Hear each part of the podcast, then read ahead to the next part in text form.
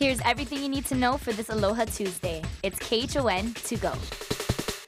Well, we have nice conditions ahead of us for today, partly to mostly sunny skies and trade winds here and blowing strong. That high building to the north of us is going to be delivering some locally breezy conditions to areas across the state. But again, most of us expecting winds up to about 20 miles an hour. Winds even stronger to end off the work week, or at least by, it looks, Thursday into Friday. We're going to see those winds strengthening even more so, and the stronger speeds sticking with us through the weekend.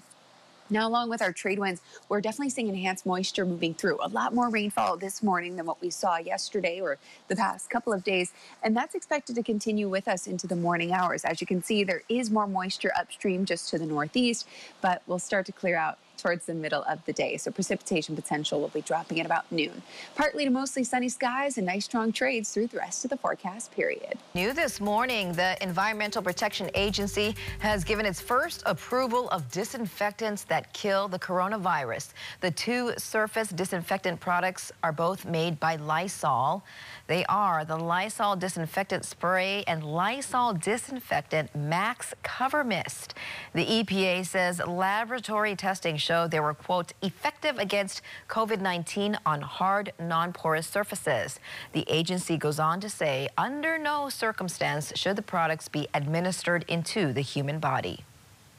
Meanwhile, the personal protective gear that was in short supply during the early weeks of the coronavirus crisis in the U.S. is running low again. That's according to doctors, nurses, and some lawmakers. The president of National Nurses United says there are shortages of gowns, hair covers, shoe covers, masks, and N95 masks.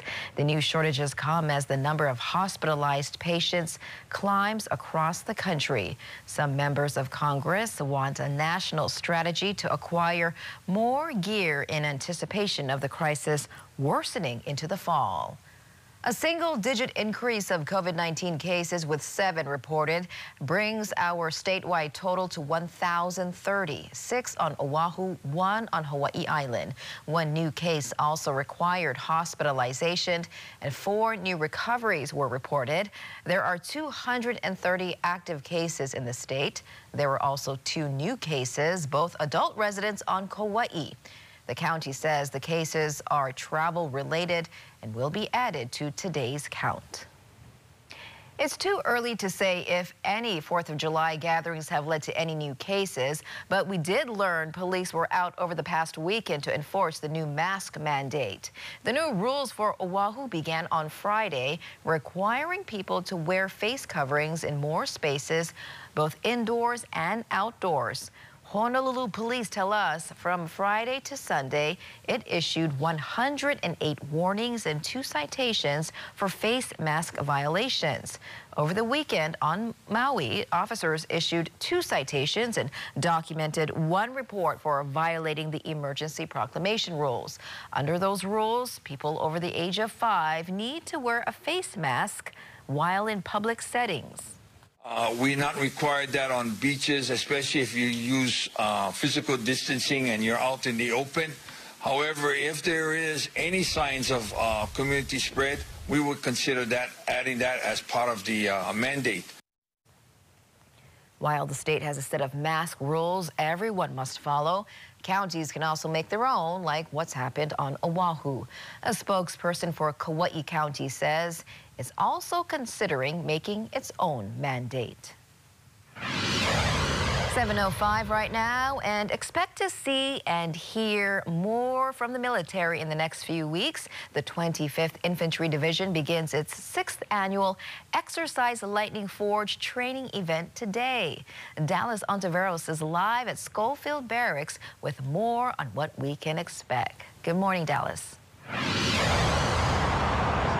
Good morning, Christine. That's right, and it's going on until July 21st, and residents can expect a lot of military exercises happening across the island between 9 a.m. to 2 p.m. and 7 p.m. to 5 a.m. That's overnight training right there. And whether the training's happening here at the Schofield Barracks, the Dillingham Airfield, or even the Kahuku Training Center, there's going to be more than 5,000 soldiers using our local roads, primarily the H-2 freeway, so just a heads up on that.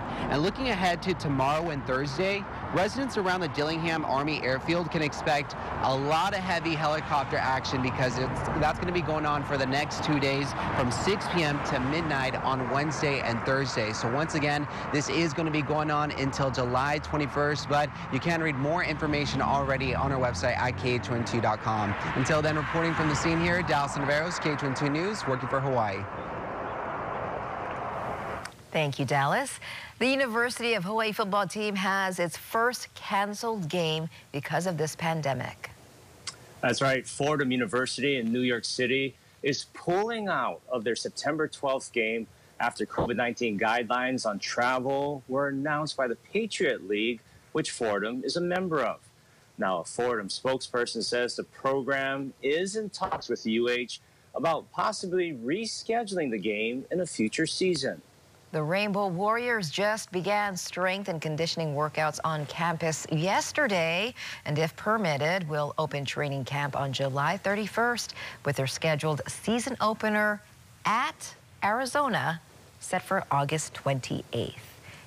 And Arizona has seen a spike in new cases. So, will it go on as scheduled? We'll see.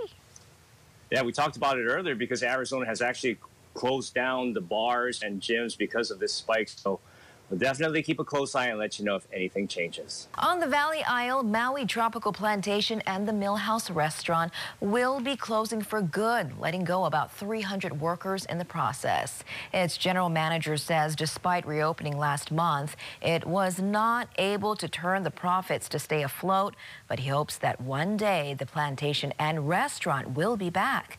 For now, Maui Tropical Plantation will continue its farming business, but will not be open to the public. Top officials say the U.S. is considering a ban on Chinese social media apps, including TikTok. Secretary of State Mike Pompeo says people should only download the popular video app if they want their private info in the hands of the Chinese Communist Party.